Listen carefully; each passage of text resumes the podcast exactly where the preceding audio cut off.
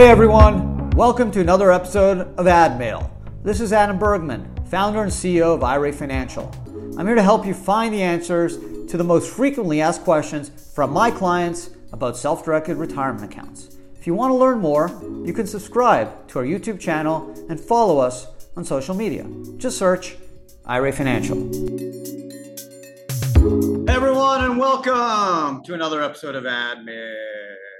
I'm Adam Bergman, tax attorney and founder of IRA Financial. And on today's episode, three incredible questions from three super smart individuals. I'm going to be chal- challenging the concept of using a management company with an IRA, real estate investment that you actually own. Can you do it? What about investing in options with your IRA? Would that trigger UBIT? And then ultimately, can you invest in a business that you already have a minority interest in? So, really, really excited for today's episode. I think you're all going to learn a lot. Um, some very relevant information will be discussed, and these are questions from, um, you know, directly from uh, folks that um, I think we all can learn from. So let's start with question one from Gerald R. Of Chandler, Arizona, Gerald wants to know: I want to use a self-directed IRA to do option trading. Can I do that without triggering UBIT? So great question, Gerald. Um, a lot of clients lately are looking to do uh, various forms of uh, option trading, uh, whether it's involving securities, uh, currencies, commodities, um, shorting stocks, pulls, uh, puts, calls, and the like. The good news is it's pretty clear under Treasury Regulation 512, option trading is not deemed leverage or margin for UBIT purposes. Now, what's UBIT? UBIT is a tax imposed on charities retirement accounts in three instances. Use margin by securities, non-recourse loan by real estate, invest in an active trade or business through a pass-through entity. So focusing on margin trading, the margin trading is when you actually borrow cash to buy additional securities. In the case of options, you're basically borrowing securities, which according to section 512, that is not margin and that does not trigger UBIT. So Gerald, and for anyone else out there that wants to use a self-directed IRA to do any type of uh, option trading or, or uh, commodity um, principal contract, notional principal contracts, any type of like uh, exotic type of uh, option stuff, uh, digital options or whatever it may be, binary, you can do it without triggering UBIT because that type and that form of activity is not deemed margin for Section 512 and IRS purposes. So great question, Gerald. Um, I just published a blog on that. So um, you know, check it out. There's some really good info. I went through the regs, kind of went through all the rules. So um, wanted to kind of get it out there because just have more and more people looking to use a self-directed IRA to do you know, sophisticated uh, option trade. Question two, Michael K from Concord, New Hampshire. Michael wants to know, I have a home in my self-directed IRA I want to hire a property management company that I own 30% of to manage the property. I won't make any profit or take a salary. Can I do? So it's a great question, Michael. Um, I actually spoke to someone recently about this. Facts were a little bit different. So I, I don't think it was you. I would remember your name. It definitely wasn't you. But it was the same scenario. He had a couple partners, they owned some real estate, and they had this management company that they had a minority interest in. and they were basically were just to like outsource all the work, but they just needed they had the infrastructure and they just were like, hey, can my management company, which we own a minority interest in, just kind of deal with this property? We're not to make any profits. Just to use it to like pay bills. Um, it's a great question. So let's look at the code. Under the tax code, when it comes to what you can and cannot do with an IRA, it comes down to do you have a disqualified person on the other side of your IRA? So we know there's an IRA. So to have a prohibited transaction, you need two things, right? You need the IRA and you need someone on the other side that's deemed a disqualified person. Now, who's a disqualified person? Under 4975E2, it's essentially the IRA owner, their lineal descendants, any entities, trusts controlled 50% or more by such persons. Now, according to Michael, this management company on the other side, he owns less than 50%. He owns 30%. So you have the IRA transacting with a company owns less than 30%. Not perfect, right? The IRS can always try to argue self dealing, conflict of interest, but on its face, it's not a disqualified entity. That management company he owns less than 50% of. So on its face, the entity is not disqualified. So technically, when you look at both parties, you have an IRA, but you technically do not have a disqualified person on the other end. Now, could the IRS come in and say, hey, there is self-dealing, conflict of interest. Um, you know, you're only you're using your relationship through this entity to get a deal. Um, you should still be using a third party, and you know it's great. In a perfect world, Michael, you use a third party, right? Use another management company, pay them their fee, and be done with it. Um, but for whatever reason, you, you think this scenario works well for your business. It's great. It's on its face, doesn't seem to be prohibited is it the best of facts? No. I'd rather you not own 30%, rather you own zero. But the good news is you own less than 50%. and anytime there's gray in facts and circumstances, you know, makes it a little more difficult for the IRS to attack it. Right? If you own 51%, I'd say you're you're, you're in trouble. Like it's a prohibited transaction. Clearly, the entity is disqualified, and the IRS would have no issue um, you know, confronting you and and you know putting you to the fire. But when you're under that 50%, now there's work for the IRS, right? They got to prove it.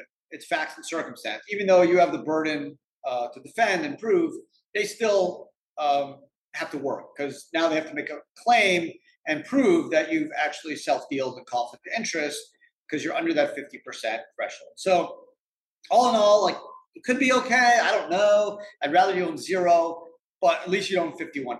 So that's kind of the gray area stuff of the self-directed IRA world where you almost at 50%, the entity is technically not disqualified, but the IRS could always try to argue that you're, uh, it's a conflict of interest. You shouldn't be managing your IRA real estate, even though you're not taking a fee and you're basically just billing, um, you're just paying bills and, and keeping things organized. It's not horrible, but you know it's not great. So I'm a tax attorney, but whether you ask me or any other tax attorney, there's no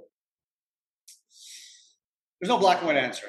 There's, there's a lot of gray in this question, right? So some may say if you're super, super conservative, you may, may say don't do it because you even own 1%. But 4975 E2 doesn't say that. It has that 50% threshold. Although 4975 C1 D, E, and F, you talk about self dealing and conflict of interest. But again, this is facts and circumstances. And, um, you know, if I had to defend you, I'd, I'd feel pretty comfortable. Obviously, I'd rather you own zero, but you know, it's, it's your call. Sorry, I couldn't give you more of a concrete answer. It's just there's no answer. It's it's really in the gray world. Um, the good news is you're not over 50%, but you still have to address the fact that you, you have some ownership in this entity, even though it is a minority interest. Okay, third and final question from Jasmine G of Jackson, Mississippi. Ja- Jasmine wants to know from ja- Jackson I have a business opportunity to invest in a business that I own 10% personally. Can I use my IRA to buy another 3%? So this kind of is a good, good piggyback off question two, Michael. Um, right, what do you need for a approved transaction? You have an IRA, but you need a disqualified person. Well, we know that under 4975E2, you have a situation where the entities now own less than 50%, it's owned by 10% by the IRA owner, not 51%. So on its face, the entity is not disqualified. Now it comes in facts and circumstances, right? Does the company need the money? Bad fact, right? We all remember the Rollins case. I've talked about this case, 2004 tax court case. Mr. Rollins was an accountant. He owned a bunch of businesses all under 50%. Uh, the bad fact for him was those businesses needed money. So he took his 401k and lent the companies um, money at prevailing interest rates. The IRS had prohibited transaction. He said, no, I'm under 50%, I'm good.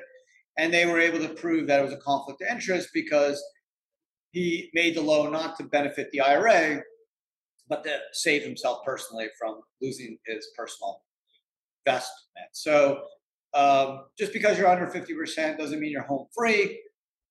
Facts and circumstances. Are there five shareholders? Are there 50 shareholders? 1,000 shareholders? Right? Obviously, the more shareholders, the better it is. Jasmine, what's your position? Um, are you just a passive investor? Are you the executive? Are you the CFO? Right? All that stuff I need to know, but the good news is you're under 50%. So now it's really how comfortable you are to defend yourself if the IRS knocks on your door, not knocks, but sends you a letter and they say, hey, Jasmine, looks like we think this is prohibited. How confident are you to say, no, um, this is an investment I made solely from my IRA. The company did the money. I paid the same price as any other investor. This was a, a raise for the business. Um, I did this solely 100% to benefit my IRA and not to benefit myself personally. If you're comfortable saying that, then I think you're good. If you're not, and you really did this investment to save your 10% personal investment, that's like the Rollins case, not great. The Michael case is a little different, right? The IRS will say you did this deal to save yourself money. Um, property management company maybe charges 5%, 10%. Here you're, you're basically just paying the cost, um, whatever it costs to, to operate the, the management services. Um, you know, it's tough. Um, and that's why it's better, obviously, if you don't own any of the property management company.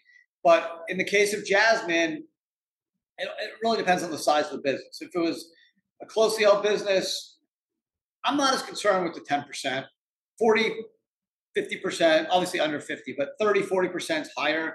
The 10% and you're adding 3% doesn't seem material. Don't think it's going to move the needle and like save the company. Um, so I'm probably more comfortable with Jasmine.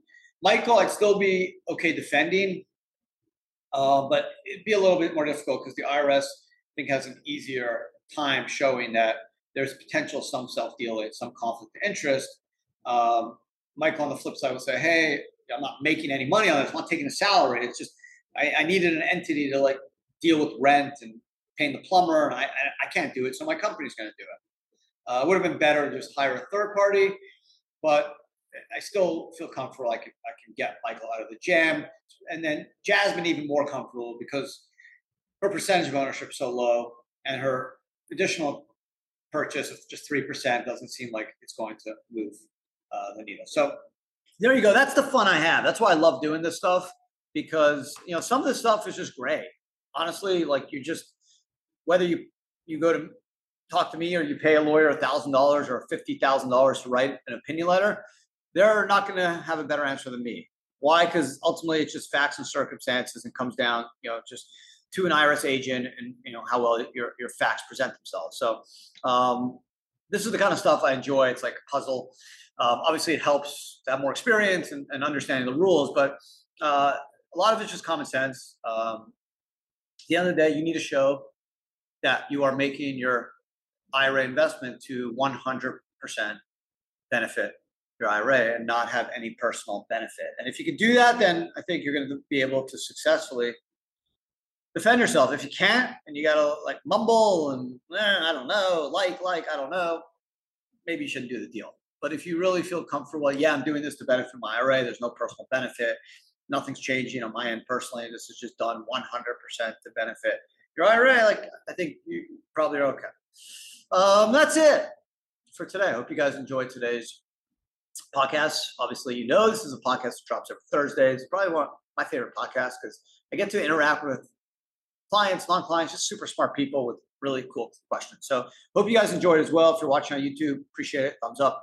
Don't forget to subscribe to our amazing YouTube channel. And um, have an amazing rest of your day. And I hope to see everyone again next week. Ciao and uh, take care.